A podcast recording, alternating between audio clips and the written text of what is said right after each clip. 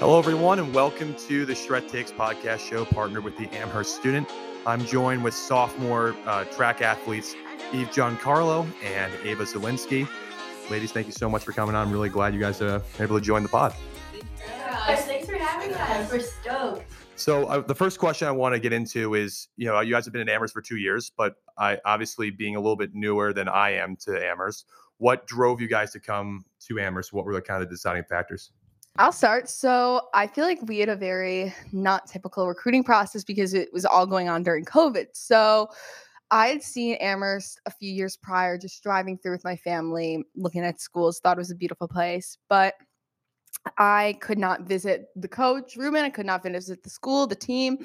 So everything was virtual. So lots of phone calls, lots of video chats with the team, lots of FaceTimes. And I could just tell that the energy of the team, out of all the schools I was looking at, everyone seemed the most happy, genuine, loved the, tr- could tell they loved the track team and the academics. And that has stayed true. And Coach Ruben, you know, he was very honest, nice. You could tell genuine, passionate, had a lot of goals during the recruiting process. So yeah, I just thought it was the best fit. And now that I'm here, I really do think it was the best fit for me.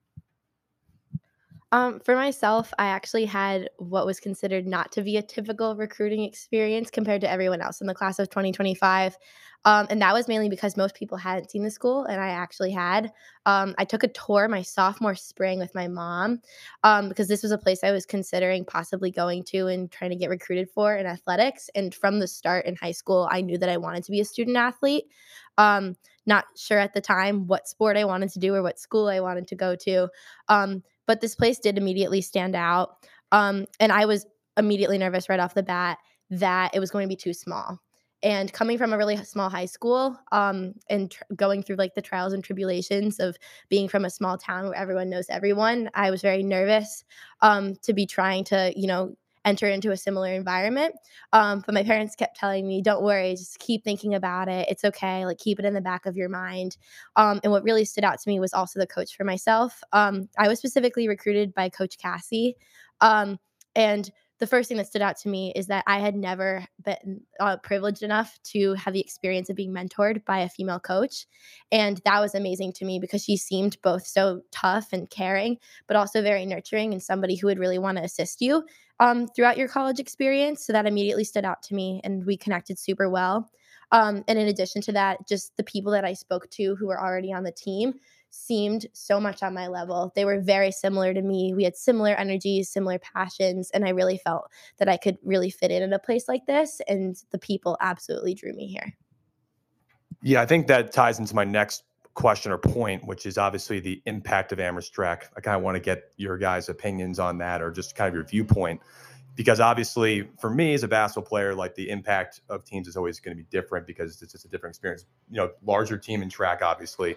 Like obviously my impact like you, that becomes kind of your close knit group right? So i kind of want to get your guys takes on you know the impact of track not just from the coaches perspective because obviously the coaches as you guys just highlighted have meant so much but just kind of the teammates that you've been around and what being a part of the Amherst track kind of means to you because again it's a very big team very different a lot of different events do you want to go first? We'll yeah, go I can go first. Um, being a part of the Amherst track team, because it's such a large team, you have to really be able to find your footing. And right off the bat, track itself, because it's both an individual and a team sport at once, you really have to be super self motivated. Um, everything's on you, the accountability's on you because not all the coaches can keep track of you um, all at the same time. Unlike in basketball, where you only have X number of players, you get a lot of personalized attention. Um, so that was number one for me. You have to have a lot of mental toughness and you have to be super, super self motivated if you're going to try to progress as an athlete. And on top of that, because there's such a large team, it's easy to feel like you might be getting lost in the mix. And it's really important to try to foster connections around you with people, you know, you immediately have commonalities with. Um, the people that are, you know, within your event group, you can try to connect with, especially when you're at meets and stuff like that. But then beyond that, I think it's important um, to establish that you don't necessarily just have to be friends with people in your event group and you don't necessarily just have to be f- friends with people on your team and being able to you know have the courage to try to get to know tons of people um, the experience with Amherst track is that no person is the same and no meal with the team is the same. Um, there's just so many different people with different passions, and to continue to get to learn um, about new people and listen to their experiences um, as my time in college goes on um, is really exciting. Yeah, like the Amherst track team, it's just so being so large and diverse and so many people from different backgrounds and hometowns and experiences. It's just you meet it's like a whole new community with that in the Amherst community. And it resembles similar to the Amherst community where people have their own interests and backgrounds and like beliefs and but everyone's so friendly and welcoming and you know you walk around campus you see someone on the track team they say hello you can see them in your classes you can reach out them for academic advice athletic advice and even though it is an individual sport and you have to stay motivated and grind on like self motivate yourself to grind, you have your team around you to support you and make you and feel good when you have a great day and they'll support you when it's not your best day. It's just like no one is everyone knows you're trying your best and working hard and they love you for it. So you guys kind of touched on because at least how I understand track is obviously you have your individual events, right? So that can become very individually motivated in terms of like it's kind of you against you. But how do you guys kind of balance the the idea of being competitive in that individual realm while also understanding that it is for the benefit of the team? Because at least from a basketball perspective, yes, you have the individual stuff, but it, but it's kind of more easily accessible to the collective just because the team is smaller and you have five players on the court at all time. You're not doing one event with just by yourself. So kind of talk about that a little bit because I think that's kind of an interesting distinction how you have to kind of balance both in that situation. So talk a little bit about that. Yeah, for me, it's like, you know, I focus on my individual at a meet and I try and score points, high, vault the highest that I can score the most points and get the best place. And I know those points are going to go towards the team in the end. And, you know, there's some meets at the beginning of the season where the team score doesn't really matter as much. But as the season progresses, it's a competition and we want to be the best in New England. We want to be the best in NESCAC. We want to like place at nationals. I mean, it's you put your work and effort into your individual goal and your individual goal will help add to the team points in the end and you know if you feel like you had a good day you feel like you're really contributing to the team so you feel like you had a accomplished a greater goal outside yourself which is really satisfying and it really feels nice to be able to like yes have your own personal goals and check those boxes off those new milestones but when you know you're contributing to a big team and a greater good like it's nothing can match that feeling yeah, absolutely. Um, and on top of that, I think it's important to note we score all of our meets, but it only really matters those scores once we get to championship season when we're looking to, you know, get a title, get a place, those things like that.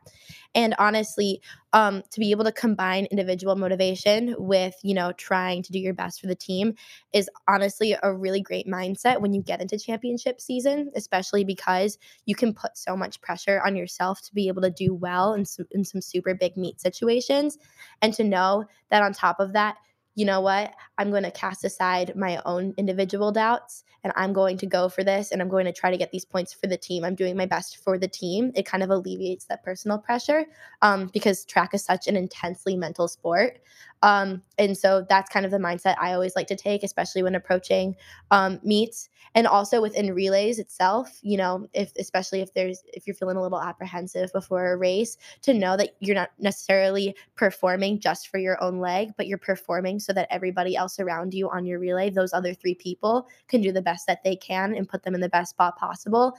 Um, it really allows you to feel like you're a part of something bigger. So obviously, you guys were able to experience success last year. You know, being a part of just kind of like the New England Championships is a really cool thing to be a part of. Obviously, uh, talking to the seniors that I know and the upperclassmen on track, they've always harped on that. You know, being a big goal, right? And obviously, as first years, that's a really cool thing to experience. Building off of that, though, what have you? What do you guys learn from last year that you can say going into the winter training sessions, meets in the winter, and then especially obviously in the outdoor? what you guys can kind of build off of that success from a year ago? I'd say Um, something that can help us build as a team even more, get those higher places, even score even higher at NESCACs and even higher at New England. Just build on for our performance from last year is realizing like figuring out like your kinks and mistakes at the beginning of the season and working those out and like figuring out what the problem is in your like for, for me like what's wrong with my vault? Why am i not getting into the pit enough? Why am i shooting off the pull lot? Like figuring out those mistakes earlier so you can peak at the right time and continuing with the lifts and continuing with the workouts and just so we all peak at the prime time and when the whole, whole team is doing that working out their mistakes early on you know we're going to be able to peak peak all at the same time and that just was going to will get us the highest place possible in the championship which i think is the thing now that i kind of knew last year but now i really know after like a year of doing track yeah, absolutely. Um, as a team, I think it's important for us to all be excited about these championships and to recognize the importance of it. Um, not only what it means for us individually as a team, but also how it means when we're representing the school and when we're representing Amherst. Um, and I mean, last year we placed third, which was fantastic, but we're we're shooting for even better now. Um, personally, um, I learned a very hard lesson. I was super, super excited, like super eager to be starting my season out um, last year as a freshman. And I trained really hard in the summer before my freshman year. And in the fall, I trained really hard as well. And I was just so excited to be able to like compete and be in season and be with the team. And so the winter season went super, super great for myself. Um, felt very proud. Um, was a part of an amazing relay that did super well in New England. Um, and then in the spring season, spring is considered more or less to be a time where you taper for your workouts and you are going to be consistently trying to PR um, or just run better. Whereas in the winter, your workouts are generally harder. Um, so you're constantly trying to build your base. Um, and so that I peaked at the wrong time essentially. And I peaked a little bit too early. So for the rest of the spring, I was kind of struggling because my body was starting to wear down on me because I had trained so hard for so long and I needed to give myself a little bit of a rest. Um, so this year has been really big for me this past summer and going into this fall and easing into this fall and with the training cycles, um, trying to give myself grace and tell myself, um, to not be so trigger happy um, and not be and not be so excited to you know go out there and um, kill it because this isn't the time to do so. This is the time to build the base and then we go to work later. Um, so that's been a big lesson for myself. So i guess like with that i just kind of want to ask a follow-up uh, ava if i may. Um, just what exercise like what how do you approach exercise? Like what kind of exercise do you do differently? I mean because obviously I know as a distance runner, you have to run a X amount of miles during a week. I mean, I uh, remember talking to some people who graduated from here who ran distance. So, I mean, obviously, what is easing into it then? Because I mean, obviously, that that's not a, uh, a right. So, um, just can we get your thoughts on that? Sure. Um, so, I mean, at my end of your uh, meeting with my coaches um, this past May, um, they were they told me to calm down a bit this summer, um, rightfully so, because I the previous summer I was running, um, I was working up mileage. I, I'm like the lowest end of mileage for distance. Um, personally, can't handle it, um, and it's not totally necessary for my event group. Um, but I was working up to 30 miles a week and I would be doing runs and stuff like that. But I was crushing the runs probably at like 730 pace. Um, so sometimes I would be like doing like seven miles like that, which was nuts. Um, this summer I eased up to 30 miles a week and I kind of um fluctuated depending on how I was feeling week to week. So I was a lot I was trying to be a lot more intuitive with how I felt. Um and I dialed it down a little bit. So I was going 8 to 8:30 at this point and was trying to really like enjoy and listen to my body and enjoy the runs um, and kind of just like staying on that track of being in shape um, because it's not about being in shape in the summer it's about you know continuing continuing your running journey and you know having that feeling again and wanting to still be in it this fall um, honestly has just been a similar thing. I've been trying to be a lot more intuitive um, with workout reps and stuff like that. If I know my body can't handle it, this isn't the time to push yourself beyond your limits. This is the time for you to be able to feel confident in yourself when you're going into a season. This isn't the time where you got to break yourself down and build yourself back up again. So that's kind of the approach I've been taking. So uh, I'm gonna ask the follow up to you. So what, obviously, in the summer, um, what was your approach to pole vaulting, right? Because pole vaulting is obviously completely different than her event, right? So you know, completely different exercises you're doing, preparation, all that stuff. So obviously, in this, in you know whatever you kind of can talk about what in this in the summer and the fall have you done in terms of your approach. You can talk about exercise you want about, or just like your mental approach. It just, I think that's just interesting because again, each event has kind of a different approach. I think based on just my limited knowledge of track, but uh, love to hear what you think just from a pole vaulting perspective. Yeah.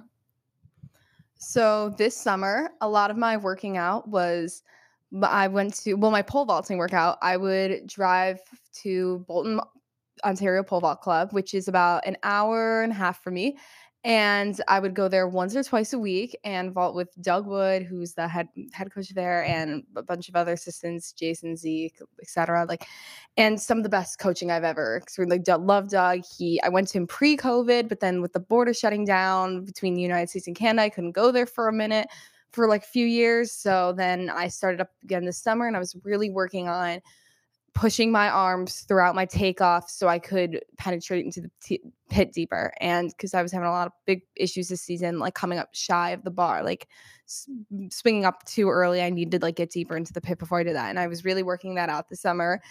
And um, also, addition to that, I was just doing some bar classes, some cycling classes, so just some fitness in general, like long walks, hikes.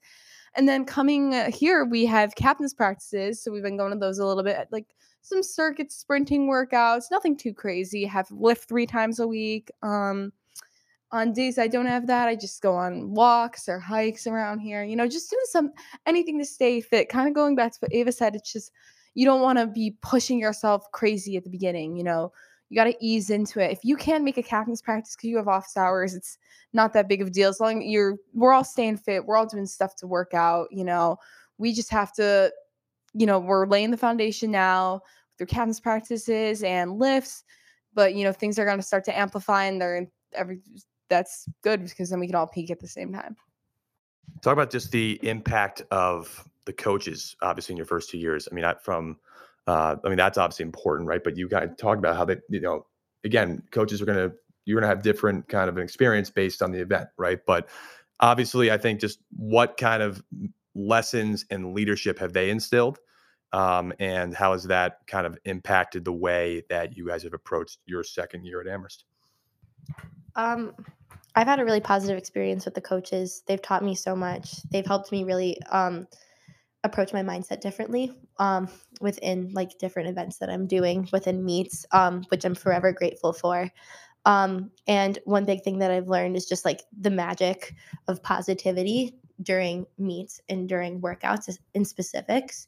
Um, because, you know, a single poor thought, a single intrusive thought can kind of break everything down. And when it happens to one individual, it can permeate the rest of the team. And that's just how it works because track is, again, such an intensely mental sport. Um, so I've learned that they're very, very um, keen on building a positive culture surrounding track itself. Um, and, you know, my personal mission for this year is to be able to lead by example for um, the first years coming in um, so that they know what this team is like, how they can be supported by the team, and how they can also become a part of this positive culture. Um, because I think it's really important more than ever to be able um, to try to perpetuate this sort of positive energy. I second Ava completely. You know, the coaches they they want to build and create this positive environment and they work so hard to do so and I love that. And it's the track team is such like a happy we all are so excited to go to practice and be with each other and work out together and you know, we're all always going to bring a smile on your face and positivity even if you're not looking forward to the workout that day. Even if you're have you leave your problems from the beginning of the day at the door and just come and enjoy track practice and it's you know it's going to be a great time and also just to maybe some other things that we can like do to lead by example we just you know help the sophomore help the freshmen first year out you know if you see them answer their questions about the lift if you see them doing something wrong you know correct them politely and show them how to do it and you know show them uh, bits and pieces of the warm up and such you know just again leading by example so they can ease into the culture as well and they can the cycle repeats you know that they can be guiding and re- leading the first year this next year when just like we did this year I think that's really awesome. Um, like, like positivity is such a huge thing, and I really think that's awesome. But I, I think you know, obviously, coaching leadership is is one thing that's critical, right? But I think also what also happens is behind the closed doors of not just the practices, but you know, the the leaders that you guys have experienced as upperclassmen.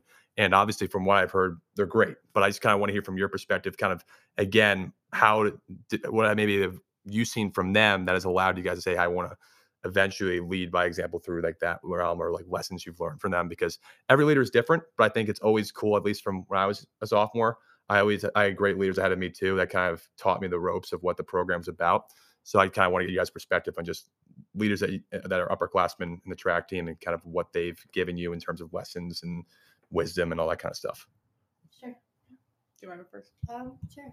I'll go. We're doing it. I'll go. Okay. Yeah, yeah, you did the last one first. Um, so I think especially like the captains every year, you know, especially at the beginning, they break down everything. We first few weeks is a very sm- gradual climb. You know, the first few weeks, the captains they do the warm. We do the warm up very slowly. They explain the very specifics, and they do it with such kindness. They really like that. You can tell it's just out of positivity, and they're not they don't bark commands at you at all. Like they're so kind with telling you what they're to do and they're great at correcting and they really they just follow the leaders above, kind of like what we're doing. And this year it's just the approach has kind of been like I would say, you know, the captains like I'm Jack Trent Casey and uh, Annalise and tons more, you know, they just they set up everything early on at captain's practice. They explain each step of the warm up. They explain the workouts. You know, they're just and they're so carefree and positive while doing so, and relaxed at the same time. Because at the beginning, you don't need to be everything's like kind of carefree. You don't need to be too you you're serious. You're working hard, but it's like just carefree practice, and like it's very, you know. I hope one day when I'm like an upper class upperclassman, I can be the same way, just like positive and friendly and great with and correcting, but in a nice way, and encouraging and complimenting when you're doing something right. I mean, that's what they are. All the captains, all the upperclassmen are very good at doing, and I hope to do that one day. Absolutely. Um, I think something big that I've learned from my mentors um, on the team is that you don't always have to be so serious. Um, I came from a high school track program that was extremely serious, and you had to be locked in all the time. And that was great. And I'm very grateful for that experience because it brought me here, and I wouldn't have had it any other way. Um, but you don't always have to be so serious all the time. Track practice is a break from the stress of the rest of our lives. We are we are very serious academic students at Amherst College. We're under a lot of stress here. We have a lot of work and we have a lot of commitments. And to be able to go to practice and let all of that go is very, very therapeutic. And I think we need to embrace that. And that's something that I learned a lot.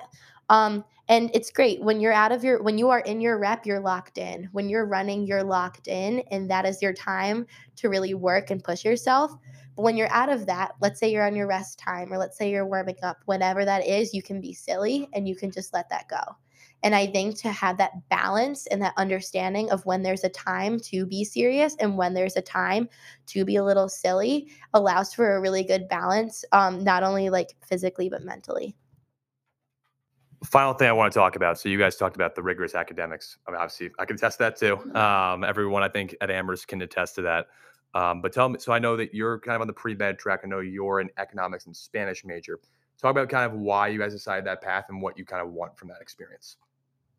So coming to Amherst, I was pretty set on wanting to be pre-med on be a pre-med track. You know, in high school, took a lot of love my AP science classes. I volunteered in an ICU in pre-COVID, and so I was pretty set on wanting to be pre-med. I wasn't sure the major though, so I came here. I, you know, I've been taking all the sci- the chem, the biology, the physics, the math, all the requirements, and then last semester, my freshman spring, I took intro to psychology, and I really enjoyed the like res- we did, wrote a research paper at the end of it. I really enjoyed doing like the research side of that, and it kind of trickled over in the summer. I did some research at my University of Buffalo Medical School, so like I got to apply what I learned in class into the real world more research, which I really liked, and you know I just like the writing and very interesting. You know, be able to figure out people uh, and all these other things. Yeah, I just really like psychology, so I thought I'd major in that. And it's a little different from all the sciences that I'll be taking, but it still comes together and correlates a bit. So yeah. Um, my journey to figuring out my majors was a little bit more complicated. um, I, on the other hand, had absolutely no idea what I wanted to do when I came in here, and it was a little daunting because I met so many people that did. Um, and so I had no idea what I was going to do. I originally thought I was going to be an English major um, because I was really into the humanities. Um, I was a person who proclaimed that I hated anything um, mathematically or STEM related. Um, and that was just what I had decided about myself. And I pigeonholed myself a little bit in high school. Um, and so I took a random mixture of courses my uh, freshman fall. And my mom made me take intro to economics um, she just told me you can take whatever else you want, but you have to take this class because it's practical. And if you hate it, you never have to take it again, but just see what happens. And I fell in love with it. Um, I was the person who refused to take any sorts of like economics classes in high school um, just because I just had these convictions that I was going to be so terrible at it and I was scared it was going to ruin my GPA. Um, and I just fell in love with those classes and decided, you know, I'm going to see where this takes me. Um, on the other hand, with Spanish, I've always loved Spanish. I've always loved languages. And for a lot of people, you either love it or you hate it. And I'm just the person who has really, really enjoyed language. Um, and with Spanish, it was probably in middle school that I told myself I was going to major in Spanish in college. Like I had come up with that very, very early on. Um, and so I just started taking Spanish courses again freshman fall and I kept going with it and I realized how much I really loved it, especially once we started to get to more of the cultural and analytical side because it did combine my love for humanities also for my love with language. Um, so being an economics and Spanish major has been such an amazing experience because I'm able to take a quantitative side um, and critical thinking side um, of the liberal arts education, but also um, to focus on writing and language and stuff like that. So it combines really everything I love. I want to thank you guys so much uh, for coming on, having a, a, nice discussion. Just you know, obviously you have your season starting October 30th, if I believe, um, as you think your first practice. So, you know, thank you to Coach Rubin for um, allowing this as well, and um, you know, I wish best of luck to the entire program. You guys. Um, more specifically as well. So, thank you guys so much, and uh, good luck this season. Thank you.